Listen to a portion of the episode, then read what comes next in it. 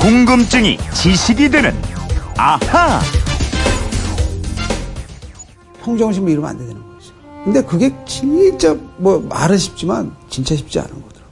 욕심을 부리면 안 되고, 그다음에 항상 하심의 마음, 항상 겸손한 마음, 겸허한 마음을 가져라라는 것이 산속에 들어가면 그래서 그렇게 깨우쳐지고, 산을 들어오기 전까지 그 어떤 여러 가지 막 잡념들 막 안 좋았던 생각이 또 스트레스 이런 것들이 싹 사라지면서 그래 그래 하면서 제 인생에서는 참 위대한 스승과 같은 존재죠. 예. 네, 산악인 엄홍길 씨의 목소리였습니다. 배경음악까지 깔리니까 분위기가 참 묘했습니다. 아, 이런 말씀하셨어요. 겸허함을 가져라. 아, 산은 위대한 스승과 같은 존재다. 아. 그래서 또 그 험한 산을 오르고 다시 또 오르는 거겠죠.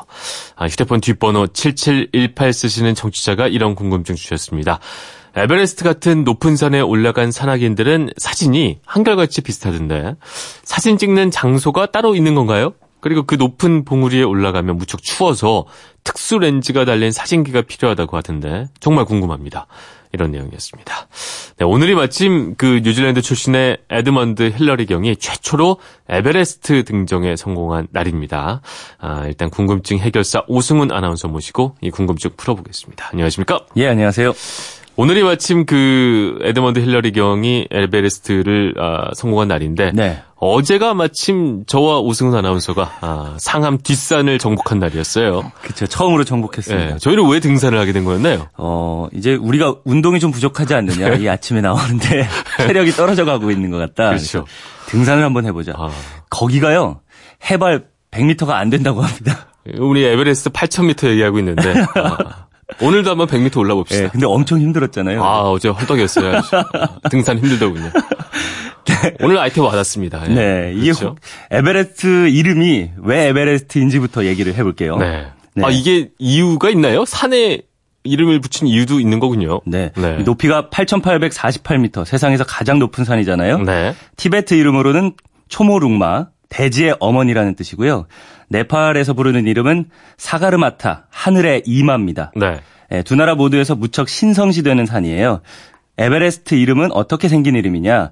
영국이 지은 이름입니다. 인도가 영국의 식민지이던 시절에 네. 에베레스트라는 사람이 처음으로 이 산을 측량했는데요. 어... 그 이름을 따서 에베레스트라고 명명한 겁니다. 측량은 언제 한 거죠? 천팔백오십육 년이에요.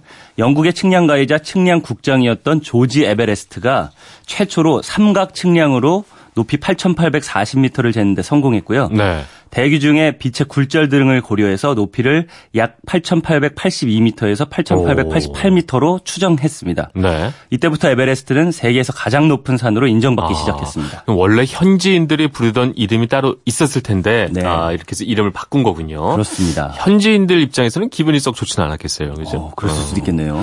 그럼 에베레스트 도전은 이게 언제부터 시작이 된 건가요? 천구백이십일 년부터 시작됐습니다. 네. 어, 산이 거기에 있기 때문에 오른다 이런 유명한 말을 남겼던 영국의 산악인 조지 말로리가 네. 어, 천구백이십사 년에 정상을 불과 이백 미터 남긴 곳에서 아. 실종됐습니다. 그 이래로 많은 산악인들이 도전했다가 실패를 했는데요. 네. 천구백오십삼 년 오월 이십구 일 바로 오늘이죠. 에드먼드 힐러리와 전문 안내인 셰르파, 이 텐징 노르가이가 최초로 에베레스트 정상에 올랐습니다. 어, 그러면 에베레스트 정상에서 찍은 사진도 에드먼드 힐러리 경이 처음이었겠군요. 맞습니다. 네. 그런데 이 정상 등정 사진에는 힐러리 경은 없고요. 그렇죠. 셰르파인 텐징 노르가이가 찍힌 사진만 딱 한 장 있다고 해요. 오, 왜 최초로 정상에 섰는데 본인은 안 찍고 그렇게 음, 한 거죠? 힐러리 경이 이렇게 밝혔습니다. 네. 셰르파인 텐징은 카메라 작동법을 몰랐고 에베레스트 정상은 카메라 작동법을 가르칠 만한 아, 장소가 아니었다. 이게 너무 험난한 장소니까 맞습니다. 찍어줄 수밖에 없었다 이 말이군요. 맞습니다. 네. 이 영화에서 보면은 뭐 등산 과정이 낭만적으로 그려지기도 하잖아요. 그렇죠. 그렇지만 현실은 전혀 딴판이라고 합니다. 워낙 높은 고산지대라서 산소가 부족하고 눈보라가 몰아치기도 하기 때문에 네. 이 산소통을 메고 있어도 가만히 서 있기조차 어렵다는 거예요. 그렇군요. 그런 곳에서 카메라 셔터 누르는 법을 가르친다. 이거는 뭐 어림도 없다고 하고요. 네. 어떤 산악인들은 이렇게 얘기합니다. 팔천 미터가 넘어가면 산소가 부족해져서 눈이 튀어나올 것만 같다. 어... 물고기가 땅에 있는 셈이다. 이렇게. 물고기가 땅에 있는 셈이다. 네. 그러니까 견딜 수가 없다. 뭐 이런 말이겠죠. 그렇죠. 아... 이 에베레스트가 있는 히말라야는 그야말로 죽음의 지대라고 해도 과언이 아닙니다. 네. 팔천 미터 고지에서는 산소 양이 평지의 삼분의 일밖에 안 되는데요. 네. 피가 탁해지고 찐득찐득해진다는 느낌이 들 정도라고 합니다. 혈중 산소 포화도가 떨어지기 때문이고요. 그러게 말이에요. 히말라야 같은 데 가면 가장 무서운 게 그 고소 증세 뭐 이런 거라고 말을 하더군요. 맞습니다. 고소 증세만 생각하면 에베레스트 쪽은 쳐다도 안 본다. 네. 이렇게 얘기할 정도인데요. 특히 에베레스트 정상에 서면 산소 포화도는 대략 육십 퍼센트로 뚝 떨어지는데 네. 가만히 서 있기만 해도 아. 목숨이 위태로운 상태입니다. 그럼 우리 청취자가 주신 궁금증이 사진 찍는 장소가 따로 있냐 이거였었는데 네. 뭐 따로 있지는 않을 것 같아요. 워낙 험난하다 보니까 어떤가요? 이게 따로 있다기보다는요. 네. 그렇게 열악한 곳이다 보니까 뭐 이전에 다른 산악인들이 찍었던 장소 이런 곳에서 재빨리 인증샷만 씩 고 곧바로 돌아서서 내려오는 거예요. 네. 그러니까 더 좋은 장소를 물색할 수도 있겠지만 그러다 보면 고통이 더 심해지고 뭐 자칫하면 산소통에 산소가 다 떨어져 버릴 수도 있잖아요. 네. 그러니까 실제로 어, 우리나라 대원들이 정상 백 미터를 남겨놓고 산소통을 다 쓰는 바람에 돌아선 사례도 있다고 합니다. 이 정상 정복을 인정받으려면 사진이 중요한데 뭐 아예 사진을 못 찍을 경우도 있겠, 있겠군요. 네, 그렇습니다. 음. 이 그래서 산마다 나름의 이정표 같은 배경들이 있고요. 네. 그 장소에서 사진을 찍기 때문에 사진 구도가 되게 비슷하게 나온다고 해요. 그렇겠죠. 그래야지 정상 정복에 대한 반론의 여지도 막을 수 있고요. 음. 그럼 그 사진은 주로 누가 찍게 되는 거죠?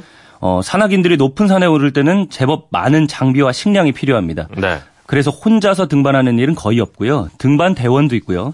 등반을 돕고 수복, 수고비를 받는 이 셰르파와 함께 올라갑니다. 네. 최근에는 알파인 등반이라고 해서 여섯 명 이하의 소규모 등반대가 최소한의 장비와 식량을 짊어지고 음. 셰르파와 산소통의 도움 없이 최대한 빨리 정상까지 올라가는 이런 방식의 등반이 늘고 있기는 한데요. 네. 그래도 단독으로 등반하는 경우는 드물다고 합니다. 그렇죠. 그럼 아까 최초의 우리 그, 그 누구였죠? 저기 최, 최초의 우리 에드먼드 힐러리. 그렇죠. 힐러리 같은 경우에는 어, 셰르파를 찍어준 거지만 보통은 네. 셰르파가 등산대원들을 찍어주는 그런 상황인 거겠군요. 그렇습니다. 그렇죠? 그런 게 일반적이고요. 네. 만약에 단독으로 등반을 했다면 카메라에 있는 이 셀프 타이머를 설정해서 인증샷을 찍고요. 음. 근데 그 카메라 같은 경우에도 정말 그 특수 렌즈, 특수 카메라 이런 것들이 필요한 건가요? 어, 이게 해발 팔천 미터가 넘는 고지대에서는 기온이 네. 엄청 낮고요. 눈보라가 몰아치는 게 사실입니다. 그래서 특수 카메라와 렌즈가 필요하다고 생각하는 분들 있을 텐데 네. 어, 그렇지만은 카메라 렌즈가 부서질 정도로 열악한 상황은 음. 아니고요. 그보다 더 중요한 게 있는데 이게 배터리의 아. 보온이라고 해요. 맞아요. 저도 예전에 그 남극에 한번 취재를 간 적이 있었는데 어, 그랬죠. 예. 그때 배터리 소모량이 이게 실온에 있으면 몇 시간 가거든요. 음. 오 분도 못 가요. 한 삼 분을 못 네. 가요. 스탠드업 하나 찍고 나면 배터리 끝. 배터리 끝. 이게 엄청 빨리 달더군요. 이게 고산지대도 아마 굉장히 기온이 낮기 때문에. 네, 기온 때문에. 네, 그럴 겁니다. 이 산악인들은 반드시 여분의 배터리를 준비해가는 것이 필수라고 하고요. 네. 잘 보관하고 있던 배터리를 품에서 꺼내서 잠깐 사진 찍고 네. 다시 찍자마자 곧바로 아. 배터리를 보관한다고 해요. 그렇죠. 뭐 렌즈나 카메라가 아무리 좋아도 이게 배터리가 없으면 찍을 수가 없으니까 말이죠. 그렇습니다. 네. 그러면 여기서 앗 이런 것까지는요. 우리 한국인이 가장 좋아하는 취미가 뭔지 아시겠죠? 뭐 등산이죠. 백, 네. 백 미터 정도의 그 산을 오르는 거. 저희도 했잖아요. 아, 좋습니다. 네, 오늘도 또 할 겁니다. 네. 전북도의 육십삼 퍼센트가 산지니까 뭐 당연하다 네. 싶지만 그래도 주말마다 등산객으로 가득 차는 것이 외국인 눈에는 신기해 보이나 봐요. 네, 그럴 네. 거예요.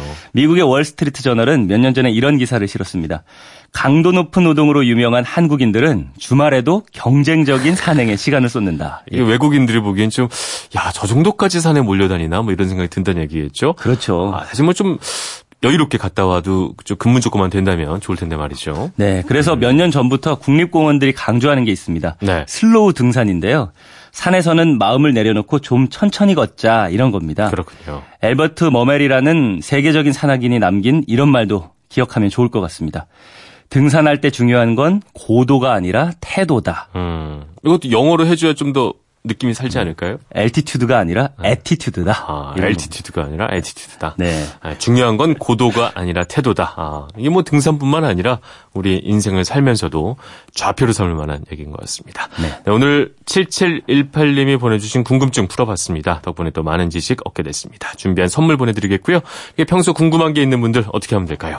네, 그건 이렇습니다. 인터넷 게시판이나 엠비씨 미니 아니면 휴대전화 문자 샵 팔공공일로 보내주시면 됩니다. 네. 문자 보내실 때는 미니는 공짜지만 휴대전화는 짧은 건 오십 원, 긴 건 백 원의 이용료가 있다는 거 알고 계세요? 저희도 오늘 그 상암 등산을 마무리하면서 네. 백 미터에서 아, 기념사진 한 장 찍도록 하죠.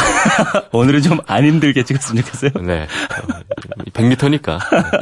궁금증이 제시되는 아하 오승훈 아나운서였습니다. 고맙습니다. 고맙습니다.